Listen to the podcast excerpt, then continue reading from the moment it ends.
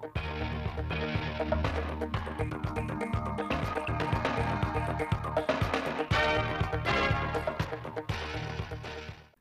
kính chào quý vị và các bạn đến với chương trình thời sự phát thanh tổng hợp 17 giờ thứ ba ngày 18 tháng 4 năm 2023 của Đài Phát thanh Truyền hình Thanh Hóa. Những tin chính trong chương trình. Hội nghị nghiên cứu, học tập quán triệt và triển khai thực hiện các nghị quyết chỉ thị, kết luận quy định của Trung ương và của tỉnh. Hội nghị trực tuyến khối công thương địa phương về các giải pháp thúc đẩy phát triển sản xuất kinh doanh và xuất nhập khẩu năm 2023. Tạo thuận lợi thương mại hỗ trợ doanh nghiệp xuất nhập khẩu hiệu quả từ phong trào xây dựng cơ quan đơn vị, xã, phường, thị trấn kiểu mẫu. Tiếp theo là phần tin thời sự quốc tế, sau đây là nội dung chi tiết.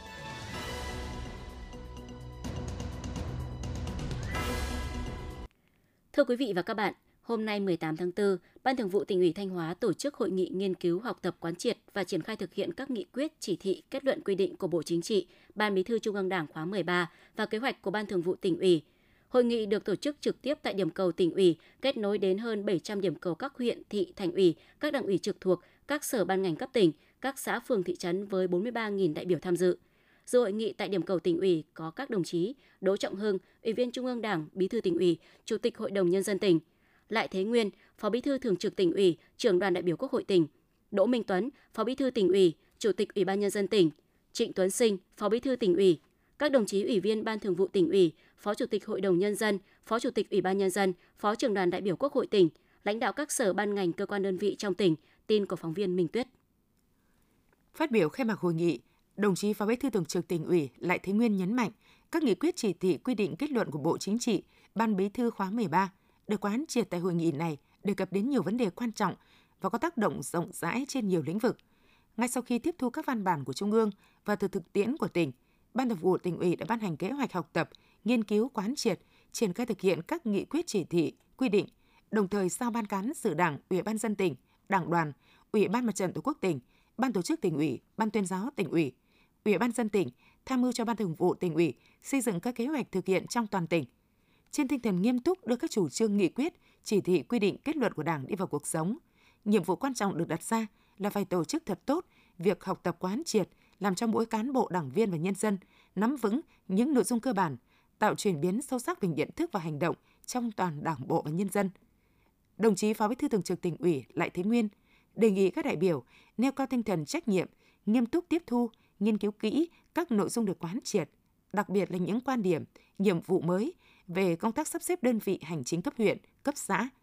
Việc lấy phiếu tín nhiệm đối với chức danh, chức vụ lãnh đạo quản lý trong hệ thống chính trị về phát huy vai trò, nâng cao chất lượng hiệu quả công tác giám sát, phản biện xã hội của mặt trận Tổ quốc, các tổ chức chính trị xã hội về tăng cường bảo đảm an ninh, an toàn thực phẩm. Từ đó tạo sự thống nhất cao về ý chí và hành động trong toàn đảng bộ, phát huy sức mạnh của cả hệ thống chính trị và toàn xã hội, thực hiện thắng lợi các mục tiêu, nhiệm vụ đã đề ra, tạo chuyển biến mạnh mẽ toàn diện trong phát triển kinh tế xã hội, bảo đảm quốc phòng an ninh, xây dựng Đảng và hệ thống chính trị năm 2023 và những năm tiếp theo. Tiếp đó, đồng chí Phó Chủ tịch Thường trực Ủy ban dân tỉnh Nguyễn Văn Thi trình bày quán triệt chỉ thị số 14 ngày 1 tháng 7 năm 2022 của Bộ Chính trị về tiếp tục tăng cường sự lãnh đạo của Đảng đối với Hội Luật gia Việt Nam trong tình hình mới. Kế hoạch số 131 ngày 4 tháng 4 năm 2023 của Ban Thường vụ tỉnh ủy thực hiện chỉ thị số 14 của Bộ Chính trị, chỉ thị số 15 ngày 10 tháng 8 năm 2022 của Ban Bí thư về công tác ngoại giao kinh tế phục vụ phát triển đất nước đến năm 2030. Kế hoạch số 128 ngày 29 tháng 3 năm 2023 của Ban Thường vụ tỉnh ủy thực hiện chỉ thị số 15. Đồng chí Phó Chủ tịch Ủy ban dân tỉnh Đầu Thanh Tùng trình bày quán triệt kết luận số 48 ngày 30 tháng 1 năm 2023 của Bộ Chính trị về tiếp tục thực hiện sắp xếp đơn vị hành chính cấp huyện, cấp xã giai đoạn 2023-2030. Kế hoạch số 130 ngày 31 tháng 3 năm 2023 của Ban Thường vụ tỉnh ủy thực hiện kết luận số 48, chỉ thị số 17 ngày 21 tháng 10 năm 2022 của Ban Bí thư về tăng cường bảo đảm an ninh, an toàn thực phẩm trong tình hình mới. Kế hoạch số 122 ngày 20 tháng 3 năm 2023 của Ban Thường vụ tỉnh ủy thực hiện chỉ thị số 17, chỉ thị số 20 ngày 21 tháng 10 năm 2022 của Ban Bí thư về tăng cường sự lãnh đạo của Đảng đối với công tác đưa người lao động Việt Nam đi làm việc ở nước ngoài trong tình hình mới và kế hoạch số 118 ngày 8 tháng 3 năm 2023 của Ban Thường vụ tỉnh ủy thực hiện chỉ thị số 20. Đồng chí Phó Chủ tịch Ủy ban dân tỉnh Lê Đức Giang trình bày quán triệt nghị quyết số 36 ngày 30 tháng 1 năm 2023 của Bộ Chính trị về phát triển và ứng dụng công nghệ sinh học phục vụ phát triển bền vững đất nước trong tình hình mới. Kế hoạch số 121 ngày 20 tháng 3 năm 2023 của Ban Thường vụ tỉnh ủy thực hiện nghị quyết số 36, kết luận số 36 ngày 23 tháng 6 năm 2022 của Bộ Chính trị về bảo đảm an ninh nguồn nước và an toàn hồ đập, hồ chứa nước đến năm 2030, tầm nhìn đến năm 2045. Kế hoạch số 114 ngày 2 tháng 3 năm 2023 của Ban Thường vụ tỉnh ủy thực hiện kết luận số 36. Đồng chí trưởng ban dân vận tỉnh ủy, Chủ tịch Ủy ban Mặt trận Tổ quốc tỉnh Phạm Thị Thanh Thủy trình bày quán triệt chỉ thị số 18 ngày 26 tháng 10 năm 2022 của Ban Bí thư về phát huy vai trò, nâng cao chất lượng hiệu quả công tác giám sát, phản biện xã hội của Mặt trận Tổ quốc Việt Nam và các tổ chức chính trị xã hội. Kế hoạch số 125 ngày 24 tháng 3 năm 2023 của Ban Thường vụ tỉnh ủy về thực hiện chỉ thị số 18, kết luận số 44 ngày 14 tháng 11 năm 2022 của Ban Bí thư về tiếp tục thực hiện chỉ thị số 43 của Ban Bí thư khóa 10 về tăng cường sự lãnh đạo của Đảng đối với công tác của Hội chữ thập đỏ Việt Nam trong tình hình mới. Kế hoạch số 108 ngày 16 tháng 2 năm 2023 của Ban Thường vụ tỉnh ủy thực hiện kết luận số 44. Đồng chí trưởng ban tổ chức tỉnh ủy Nguyễn Văn Hùng trình bày quán triệt quy định số 96 ngày 2 tháng 2 năm 2023 của Bộ Chính trị về việc lấy phiếu tín nhiệm đối với các chức danh, chức vụ lãnh đạo quản lý trong hệ thống chính trị. Phát biểu bế mạc hội nghị, đồng chí Bí thư tỉnh ủy Đỗ Trọng Hưng khẳng định, sau một buổi làm việc nghiêm túc với trách nhiệm cao, hội nghị nghiên cứu học tập quán triệt và triển khai thực hiện các nghị quyết, chỉ thị, kết luận quy định của Bộ Chính trị, Ban Bí thư Trung ương Đảng khóa 13 và kế hoạch của Ban Thường vụ tỉnh ủy đã hoàn thành nội dung chương trình đề ra. Các cấp ủy, các tổ chức đảng, các ban sở ngành mặt trận Tổ quốc và các đoàn thể từ tỉnh đến cơ sở đã nghiêm túc thực hiện ý kiến chỉ đạo của Thường trực tỉnh ủy, bố trí thời gian thành phần dự hội nghị đông đủ, nêu cao tinh thần trách nhiệm tập trung học tập, quán triệt và bày tỏ sự thống nhất cao đối với kế hoạch thực hiện các văn bản của Trung ương của Ban Thường vụ tỉnh ủy. Đồng chí Bí thư tỉnh ủy nhấn mạnh, các văn bản của Bộ Chính trị, Ban Bí thư được quán triệt lại hội nghị có tầm quan trọng hữu ích, cần thiết và ảnh hưởng sâu rộng trong toàn Đảng. Do vậy, căn cứ vào điều kiện cụ thể của từng ngành, từng lĩnh vực, từng địa phương, đồng thời bám sát quy định số 66 ngày 6 tháng 2 năm 2017 của Ban chấp hành Trung ương về thể loại thẩm quyền ban hành và thể thức văn bản của Đảng, các ngành các địa phương, đơn vị xây dựng và ban hành các kế hoạch thực hiện, tổ chức quán triệt sâu sắc cụ thể hơn từng nội dung sát với nhiệm vụ của địa phương đơn vị mình. Cùng với đó, các cấp ủy Đảng cần tiếp tục đổi mới mạnh mẽ việc nghiên cứu, học tập, quán triệt các văn bản của Trung ương, của tỉnh theo tinh thần thiết thực, hiệu quả, khắc phục triệt đề bệnh thành tích. Các địa phương đơn vị phải khẩn trương xây dựng kế hoạch học tập và quán triệt nghị quyết. Trong đó tập thể thường trực thường vụ mà cụ thể là người đứng đầu phải trực tiếp chịu trách nhiệm chuẩn bị nội dung, phân công cho đồng chí mình, tham dự đầy đủ và quán triệt những nội dung cốt lõi. Việc tuyên truyền nghị quyết phải lựa chọn nội dung và đối tượng phù hợp, xây dựng kế hoạch hành động để tổ chức thực hiện nghị quyết phải xác định được các việc cần thực hiện, người thực hiện, thời gian và điều kiện đảm bảo để thực hiện. Công tác tuyên truyền, phổ biến phải đi trước mở đường, cùng để uốn nắn và giải quyết những vấn đề phát sinh. Đồng chí Bí thư tỉnh ủy cũng đề nghị các cấp ủy Đảng cần tăng cường công tác kiểm tra giám sát việc triển khai quán triệt và thực hiện nghị quyết, trong đó đề cao tinh thần tự kiểm tra giám sát. Đồng thời theo chức năng nhiệm vụ được giao, các cấp ủy tổ chức Đảng và các sở ban ngành phải phân công các đồng chí có trách nhiệm phụ trách địa bàn để theo dõi thực hiện nhiệm vụ này. Đồng chí Bí thư tỉnh ủy Đỗ Trọng Hưng nhấn mạnh, đến nay đã đi qua hơn 1 phần tư thời gian của năm, tình hình năm 2023 với thời cơ thuận lợi và khó khăn thách thức đan xen, trong đó khó khăn thách thức là rất lớn. Đồng chí đề nghị các cấp ủy Đảng, chính quyền, đặc biệt là người đứng đầu phải báo nghị quyết số 12 của tỉnh,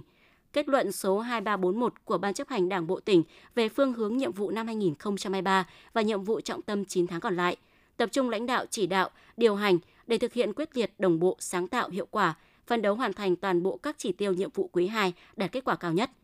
từ nay đến cuối tháng 4, trên địa bàn Thanh Hóa diễn ra nhiều sự kiện lớn về chính trị, kinh tế, văn hóa. Nếu tổ chức tốt các hoạt động này sẽ là điểm nhấn trong phát triển kinh tế xã hội, đặc biệt là trên lĩnh vực du lịch. Do vậy, các ngành các địa phương liên quan cần tập trung cao tổ chức thành công các sự kiện của tỉnh, đảm bảo an ninh trật tự cho các ngày lễ lớn, đồng thời làm tốt công tác phòng chống dịch COVID-19. Với kết quả mà Đảng bộ, chính quyền và nhân dân tỉnh Thanh Hóa đạt được trong những năm qua, đặc biệt là trong bối cảnh khó khăn những tháng đầu năm, đồng chí Bí thư tỉnh ủy mong muốn cán bộ, đảng viên và nhân dân trong tỉnh sẽ tiếp tục phát huy truyền thống đoàn kết, quyết tâm thực hiện các mục tiêu nhiệm vụ của tỉnh cũng như của từng địa phương đơn vị. Đồng chí Bí thư tỉnh ủy Đỗ Trọng Hưng đề nghị cán bộ đảng viên trong toàn tỉnh nêu cao tính tiền phong gương mẫu, đi đầu trong thực hiện nhiệm vụ chính trị, quyết tâm thực hiện thắng lợi các nhiệm vụ từ nay đến cuối năm, tạo tiền đề để thực hiện thắng lợi nhiệm vụ của cả nhiệm kỳ và nghị quyết số 58 của Bộ Chính trị. Sáng nay, ngày 18 tháng 4, Bộ Công Thương tổ chức hội nghị trực tuyến khối công thương địa phương về các giải pháp thúc đẩy phát triển sản xuất kinh doanh và xuất nhập khẩu năm 2023. Tham gia hội nghị trực tuyến tại điểm cầu Thanh Hóa có đồng chí Mai Xuân Liêm, Ủy viên Ban Thường vụ tỉnh ủy, Phó Chủ tịch Ủy ban dân tỉnh cùng lãnh đạo các sở ngành liên quan. Theo Bộ Công Thương, suy giảm kinh tế toàn cầu đã ảnh hưởng không nhỏ đến tình hình sản xuất, xuất khẩu trong nước do đơn hàng sụt giảm mạnh, thị trường tiêu thụ khó khăn. Trong quý 1 năm 2023, chỉ số sản xuất công nghiệp cả nước giảm 2,2% so với cùng kỳ năm 2022. Tại hội nghị, lãnh đạo các địa phương đã báo cáo những khó khăn chủ yếu như doanh nghiệp vẫn khó tiếp cận nguồn vốn vay sản xuất kinh doanh, thị trường của sản phẩm bị thu hẹp, số doanh nghiệp dừng hoạt động hoặc giải thể tăng, sản xuất công nghiệp gặp khó khăn. Các địa phương kiến nghị Bộ Công Thương có giải pháp hỗ trợ doanh nghiệp mở rộng thị trường tiêu thụ sản phẩm, thông tin thị trường hàng hóa xuất khẩu, xúc tiến thương mại, cắt giảm thủ tục hành chính để cải thiện môi trường kinh doanh. Kết luận hội nghị, Bộ trưởng Bộ Công Thương Nguyễn Hồng Diên cho biết, mặc dù trong quý 1 năm 2023, kinh tế của cả nước vẫn tăng trưởng dương nhưng không đạt được kế hoạch kỳ vọng.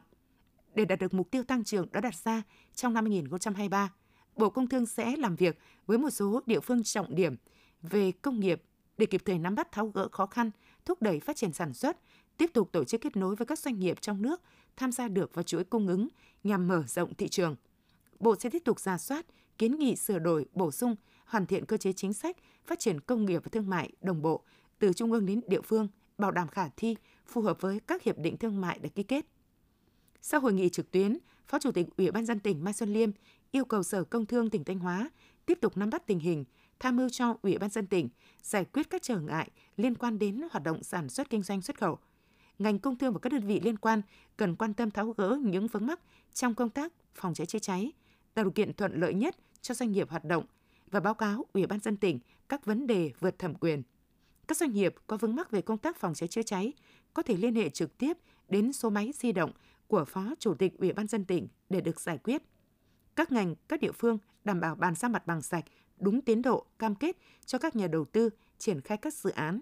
Bên cạnh đó, các doanh nghiệp cũng cần chủ động tìm kiếm, mở rộng thị trường, nâng cao chất lượng sản phẩm, ứng dụng tiến bộ sản xuất, tăng khả năng cạnh tranh của sản phẩm, vận dụng tốt các cơ chế chính sách, hỗ trợ của nhà nước để vượt qua khó khăn, đạt được hiệu quả cao nhất trong hoạt động, góp phần hoàn thành nhiệm vụ phát triển kinh tế xã hội của tỉnh theo kế hoạch đã đề ra. Sáng nay 18 tháng 4, tại trường chính trị tỉnh Thanh Hóa, Học viện Chính trị khu vực 1, Học viện Chính trị Quốc gia Hồ Chí Minh phối hợp với tỉnh ủy Thanh Hóa tổ chức lễ bế giảng lớp cao cấp lý luận chính trị hệ không tập trung tổ chức tại tỉnh Thanh Hóa, khóa học 2021-2023.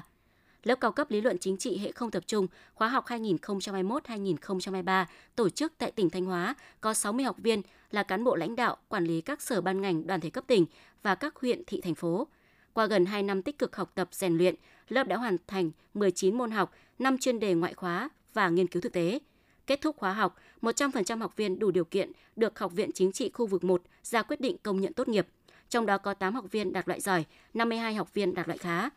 Qua khóa học, các học viên được trang bị, bổ sung và nâng cao về trình độ lý luận và phương pháp luận khoa học, rèn luyện tư duy, khả năng hoạt động thực tiễn và năng lực lãnh đạo quản lý, từ đó có thể vận dụng một cách sáng tạo vào thực tiễn công tác, nâng cao năng lực lãnh đạo quản lý, góp phần cùng các địa phương đơn vị hoàn thành tốt nhiệm vụ được giao. Tại lễ bế giảng, lãnh đạo Học viện Chính trị khu vực 1 đã trao bằng tốt nghiệp cao cấp lý luận chính trị cho 60 học viên, tặng giấy khen cho ba học viên tiêu biểu trong học tập và rèn luyện, đạt danh hiệu học tập giỏi, rèn luyện tốt. Một lễ hội thường niên được đón chờ tại Sầm Sơn, một chương trình nghệ thuật đặc sắc, quy tụ những nghệ sĩ nổi tiếng. Lễ kỷ niệm 60 năm thành lập đô thị Sầm Sơn và khai mạc lễ hội du lịch biển 2023 với chủ đề Sầm Sơn, thăng hoa và tỏa sáng sẽ diễn ra tại quảng trường biển vào lúc 20 giờ 10 phút ngày 22 tháng 4 năm 2023. Đêm nhạc hứa hẹn những màn trình diễn ấn tượng đầy màu sắc với sự xuất hiện của các nghệ sĩ như Tùng Dương, Thu Minh, Lưu Phước Thịnh, Oplus, Khán giả sẽ được hòa mình vào những cung bậc cảm xúc từ sâu lắng đến sôi động bùng nổ. Điểm nhấn không thể bỏ lỡ là khoảnh khắc pháo hoa mãn nhãn, thắp sáng không gian quảng trường biển lung linh sắc màu. Hãy cùng đón chờ một mùa hè sôi động, ngập tràn không khí lễ hội tại Sầm Sơn.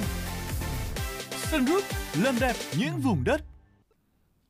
Thưa quý vị và các bạn, nhằm nâng cao chất lượng hoạt động rút ngắn thời gian thông quan hàng hóa, Cục Hải quan Thanh Hóa đã và đang nỗ lực đẩy mạnh cải cách hành chính, hiện đại hóa hải quan, chủ động đổi mới toàn diện các mặt công tác, ghi nhận của phóng viên Hoàng Mai và Trần Hà.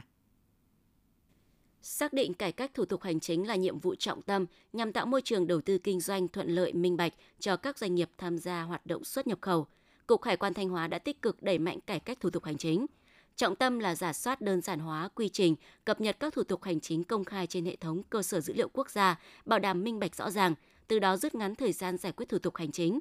Bên cạnh đó, vận hành thông suốt hệ thống thông quan điện tử VNACCS,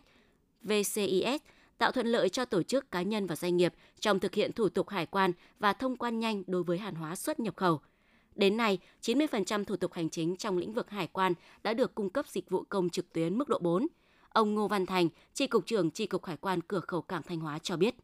Chú trọng cái việc là hướng dẫn giải quyết các cái vướng mắc cho doanh nghiệp phải tạo điều kiện thuận lợi tối đa cho doanh nghiệp. Cái thứ hai là giải quyết tốt được ờ, vướng mắc về chính sách cho các doanh nghiệp hoạt động. Cũng đã có những cái thành lập những cái tổ công tác đến ờ, các doanh nghiệp cũng đã có tổ chức đối thoại với doanh nghiệp duy trì tốt tổ giải quyết vướng mắc. Việc triển khai hệ thống thông quan điện tử tự động giúp giảm tiếp xúc giữa cán bộ hải quan và doanh nghiệp, giảm chi phí, thời gian đi lại làm thủ tục, khắc phục tình trạng ùn tắc tại cổng cảng, kho bãi, tạo sự thuận lợi minh bạch trong hoạt động xuất nhập khẩu hàng hóa. Ông Trịnh Minh Tư, Phó trưởng phòng điều độ Công ty Cổ phần Cảng Dịch vụ Dầu khí Thanh Hóa cho biết cái sự quan tâm hỗ trợ của cơ quan hải quan trong cái thời gian ờ, thực hiện chuyển đổi số rồi ờ, làm những các cái thủ tục ờ, khai báo thông quan hàng hóa bằng các cái hệ thống điện tử thì cũng rất là hỗ trợ đối với các cái doanh nghiệp cảng nói chung và cảng PTC nói chung trong cái thời gian tới. Với tinh thần tăng cường hỗ trợ, kịp thời tháo gỡ khó khăn cho doanh nghiệp trong hoạt động xuất nhập khẩu, cùng với việc đẩy mạnh cải cách hành chính, Cục Hải quan Thanh Hóa đã tăng cường các hoạt động đối thoại hải quan doanh nghiệp bằng nhiều hình thức, duy trì hoạt động của các tổ giải quyết vướng mắc tại các tri cục hải quan cửa khẩu để giải quyết nhanh chóng, kịp thời, tạo điều kiện thuận lợi tối đa cho hoạt động xuất nhập khẩu của người dân và doanh nghiệp trên địa bàn quản lý. Trong năm 2023, Cục Hải quan Thanh Hóa đã tổ chức hai hội nghị đối thoại với sự tham gia của 92 doanh nghiệp hoạt động xuất nhập khẩu tại Tri Cục Hải quan Cửa khẩu Cảng Thanh Hóa và Tri Cục Hải quan Cửa khẩu Cảng Nghi Sơn. Trong quý 1 năm 2023, Cục Hải quan Thanh Hóa đã làm thủ tục hải quan cho hơn 300 doanh nghiệp với 21.537 tờ khai, tăng 2,3% so với cùng kỳ năm 2022. 100% các tờ khai được giải quyết đúng hạn. Trị giá kim ngạch xuất khẩu đạt 2,4 tỷ đô la Mỹ. Thu nộp ngân sách nhà nước trong quý đạt 24,5% so với chỉ tiêu giao của Bộ Tài chính. Ông Lê Hồng Phong, Tri cục trưởng Tri cục Hải quan cửa khẩu cảng Nghi Sơn cho biết. Trong quá trình thông quan hải quan nghi sơn cũng đã làm tốt công tác về áp mã hàng hóa ngoài cái việc đó ra thì cũng là hướng dẫn cho doanh nghiệp về việc kê khai mã số để đảm bảo tính minh bạch tính tự giác của doanh nghiệp trong cái việc chấp hành pháp luật đã tổ chức nhiều cuộc đối thoại với doanh nghiệp hướng dẫn doanh nghiệp triển khai các văn bản của bộ ngành cho cộng đồng doanh nghiệp hiểu và tuân thủ. Năm 2023, Hải quan Thanh Hóa đặt mục tiêu thu ngân sách nhà nước đạt 13.500 tỷ đồng, vì vậy, trong thời gian tới, nhằm tạo thuận lợi tối đa cho các doanh nghiệp xuất nhập khẩu, Hải quan Thanh Hóa sẽ tiếp tục giảm 10% thời gian thông quan, giải phóng hàng hóa, đồng thời cắt giảm danh mục kiểm tra chuyên ngành, danh mục quản lý rủi ro trong các lĩnh vực nghiệp vụ hải quan, chuyển đổi cơ bản hồ sơ hải quan sang chứng từ điện tử, nâng cao tỷ lệ doanh nghiệp tuân thủ pháp luật hải quan. Nghị quyết Trung ương 9 khóa 11 xác định văn hóa là nền tảng tinh thần của xã hội, là mục tiêu động lực phát triển bền vững đất nước, Cùng với đó, Tổng Bí thư Nguyễn Phú Trọng cũng nhấn mạnh, văn hóa là hồn cốt của dân tộc, nói lên bản sắc của dân tộc. Văn hóa còn thì dân tộc còn. Thấm nhuần quan điểm đó trong định hướng phát triển kinh tế xã hội, tỉnh Thanh Hóa luôn coi văn hóa là sức mạnh mềm, là động lực mục tiêu để phát triển toàn diện bền vững. Thanh Hóa có hơn 1.535 di tích lịch sử, văn hóa, danh lam thắng cảnh, trong đó có 854 di tích đã được xếp hạng các cấp, nổi bật, có một di sản văn hóa thế giới, 5 di tích quốc gia đặc biệt – Cùng với hệ thống di tích dày đặc, xứ Thanh là vùng đất quần tụ của bảy dân tộc Kinh Mường, Mông, Thái, Thổ, Giao, Khơ Mú. Đặc biệt, sau khi Thủ tướng Chính phủ ban hành quyết định số 1668 lấy ngày 19 tháng 4 hàng năm làm Ngày Văn hóa các dân tộc Việt Nam. Các hoạt động bảo tồn và phát huy giá trị văn hóa các dân tộc trên địa bàn tỉnh Thanh Hóa càng được chú trọng, triển khai. gìn giữ và phát huy các giá trị văn hóa là một nhiệm vụ quan trọng hàng đầu, mang tính chiến lược. Để phát triển sự nghiệp văn hóa, tỉnh Thanh Hóa sẽ tiếp tục xây dựng và triển khai các cơ chế chính sách, thu hút các nguồn lực để phát triển văn hóa trong thời gian tiếp theo. Qua đó góp phần xây dựng và phát triển văn hóa, con người Thanh Hóa đáp ứng yêu cầu phát triển nhanh và bền vững của tỉnh và đất nước theo tinh thần nghị quyết số 58 ngày 5 tháng 8 năm 2020 của Bộ Chính trị về xây dựng và phát triển tỉnh Thanh Hóa đến năm 2030, tầm nhìn đến năm 2045. Để sớm xây dựng Thanh Hóa thành tỉnh kiểu mẫu theo di nguyện của Bác Hồ khi người về thăm Thanh Hóa lần đầu vào năm 1947, trong những năm qua, tỉnh Thanh Hóa đã đẩy mạnh phong trào xây dựng cơ quan, đơn vị, xã, phường, thị trấn kiểu mẫu. Phong trào đã tạo động lực và sức lan tỏa mạnh mẽ, góp phần để toàn tỉnh hoàn thành vượt mục tiêu xây dựng cơ quan đơn vị, xã, phường, thị trấn kiểu mẫu theo tinh thần nghị quyết Đại hội Đảng bộ tỉnh lần thứ 19, nhiệm kỳ 2020-2025. Bài viết của phóng viên Mai Ngọc. Để sớm hoàn thành mục tiêu xây dựng phường kiểu mẫu, phường Đông Sơn, thành phố Thanh Hóa đã lồng ghép việc thực hiện nghị quyết đại hội Đảng bộ phường nhiệm kỳ 2020-2025 với cuộc vận động người dân thành phố nói lời hay, làm việc tốt, hành động thân thiện. Nhiều phong trào mô hình thiết thực hiệu quả đã tạo sức lan tỏa mạnh mẽ như mô hình cột điện nở hoa, đường tranh bích họa, thùng rác thông minh, tuyến đường phụ nữ tự quản, tuyến phố kiểu mẫu về trật tự đô thị – Do đó, tháng 9 năm 2022, phường Đông Sơn đã được Ủy ban Nhân dân tỉnh Thanh Hóa công nhận là phường kiểu mẫu, về đích sớm hơn 2 năm so với mục tiêu Đại hội Đảng bộ phường đề ra. Ông Lê Hồng Quang, Chủ tịch Ủy ban Nhân dân phường Đông Sơn, thành phố Thanh Hóa, tỉnh Thanh Hóa cho biết. Chúng tôi đã quyết liệt trong cái việc mà chỉ đạo đó là hàng tuần, hàng tháng chúng tôi tổ chức giao ban đánh giá các cái tiêu chí của xây dựng phường kiểu mẫu, đồng thời là phát động các cái phong trào, các cái cuộc vận động xuống từng khu dân cư à, phối hợp với mặt trận tổ quốc các đoàn thể xây dựng các cái mô hình như là à, cột điện nở hoa rồi đường tranh bích họa tuyên truyền vận động bà con nhân dân hiến đất vật kiến trúc trên đất để à, mở rộng đường ngõ cũng như thể là xây dựng các cái công trình phúc lợi. Ông Trương Đình Tĩnh, Bí thư chi bộ phố 5 phường Đông Sơn, thành phố Thanh Hóa, tỉnh Thanh Hóa cho biết thêm. Nhân dân đã phấn khởi tham gia ủng hộ về mọi mặt từ nhân lực, vật lực đến đất đai, đến tiền của để tham gia xây dựng một số công trình trên địa bàn của phố, của phường tạo nên một cái diện mạo rất đẹp. Cụ thể, trong 2 năm vừa qua, chúng tôi đã vận động nhân dân trong phố tham gia đóng góp hơn 400 triệu để nâng cấp các trục đường, xây dựng khu thể thao và làm một số công trình khác góp phần tạo nên cái diện mạo rất đẹp đẽ, văn minh và từ đó nhân dân rất phấn khởi. Thời gian qua, các cơ quan đơn vị xã phường thị trấn trong tỉnh đã lồng ghép việc thực hiện tiêu chí kiểu mẫu với các nội dung chương trình của đơn vị, đồng thời thành lập ban chỉ đạo phân công trách nhiệm cụ thể để các thành viên đôn đốc thực hiện nhiệm vụ theo từng giai đoạn. Nhiều đơn vị đã huy động, quản lý và sử dụng có hiệu quả các nguồn lực, nhất là nguồn lực xã hội hóa để hoàn thành các chỉ tiêu về hạ tầng – những mô hình cách làm hay, thiết thực và hiệu quả trong xây dựng cơ quan đơn vị, xã phường thị trấn kiểu mẫu được nhân rộng.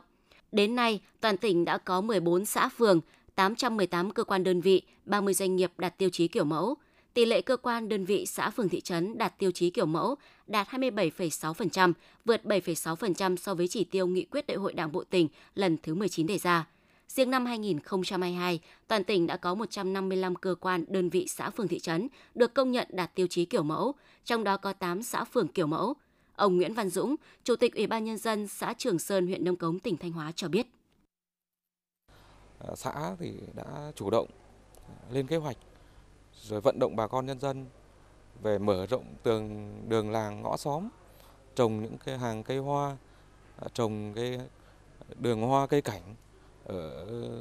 35 trên 35 cụm dân cư. Và xã có một cái nội dung là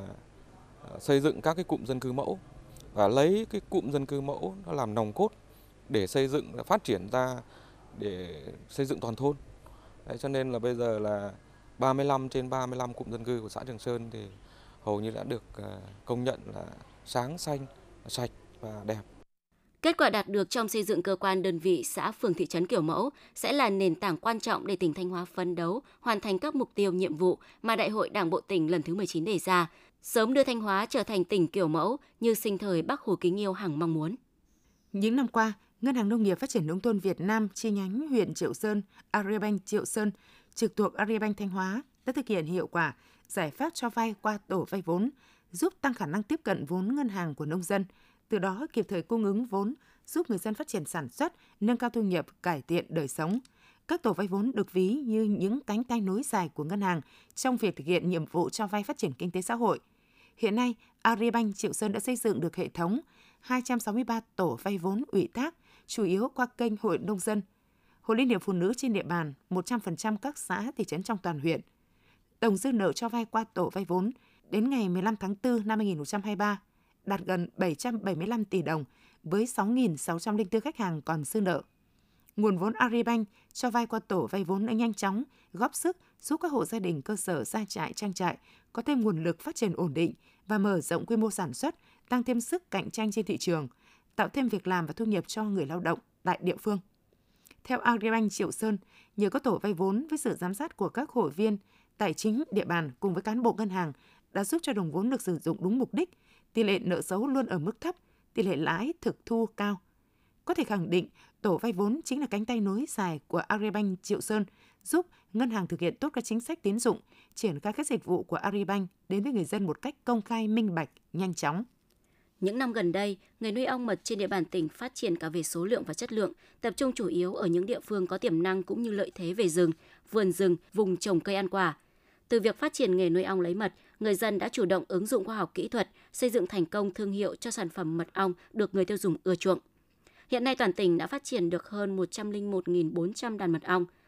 tập trung tại các huyện Hậu Lộc, Thạch Thành, Thường Xuân, Như Thanh, Cẩm Thủy. Mỗi năm sản lượng mật ong toàn tỉnh đạt khoảng 175.000 lít, giá trị sản xuất khoảng 52 tỷ đồng một năm. Một số địa phương đã định hướng và xây dựng thành công sản phẩm mật ong đạt tiêu chuẩn ô cốp cấp tỉnh như mật ong hưởng hoa, Thạch Thành, mật ong hoa rừng Yên Nhân, Thường Xuân, mật ong bốn mùa hoa rừng nguyên chất Bình Sơn, Triệu Sơn. Để phát triển bền vững nghề nuôi ong lấy mật, các địa phương cần khuyến khích người dân phát triển chăn nuôi ong theo hướng trang trại, gia trại kết hợp với trồng trọt, tận dụng thức ăn thiên nhiên. Chú trọng thành lập các tổ hợp tác, hợp tác xã để hợp tác xây dựng chuỗi liên kết giữa sản xuất, chế biến và tiêu thụ sản phẩm, xây dựng thương hiệu cho sản phẩm địa phương. Bên cạnh đó, để nghề nuôi ong phát triển bền vững, các địa phương cần tích cực hướng dẫn người dân áp dụng tiến bộ khoa học kỹ thuật vào sản xuất, đồng thời hỗ trợ kết nối tiêu thụ sản phẩm mật ong ra các thị trường lớn. Để đón mùa du lịch cao điểm năm 2023, các cơ sở lưu trú trên địa bàn thành phố Sầm Sơn đã và đang khẩn trương hoàn tất các điều kiện tốt nhất về cơ sở vật chất, nhân lực nhằm thu hút khách du lịch về với thành phố biển xinh đẹp. Tính đến thời điểm này, trên địa bàn thành phố Sầm Sơn có trên 710 cơ sở lưu trú với trên 25.000 phòng đạt tiêu chuẩn phục vụ khách du lịch. Trong đó có 98 cơ sở lưu trú du lịch với 6.955 phòng được xếp hạng từ 1 đến 5 sao. Có khoảng 50 nhà hàng phục vụ ăn uống có sức chứa từ 300 người trở lên và trên 250 cơ sở kinh doanh dịch vụ du lịch, thương mại khác, cơ bản đáp ứng nhu cầu của du khách. Để nâng cao hiệu lực hiệu quả, quản lý dịch vụ kinh doanh lưu trú, góp phần nâng cao hiệu quả hoạt động du lịch, Ủy ban dân thành phố Sầm Sơn đã giao các cơ quan, phòng ban đơn vị chuyên môn tham mưu xây dựng và ban hành các văn bản, phương án quản lý dịch vụ, quy định cụ thể những việc được làm, những việc không được làm, trách nhiệm nghĩa vụ của các cơ sở kinh doanh dịch vụ, công bố công khai số điện thoại đường dây nóng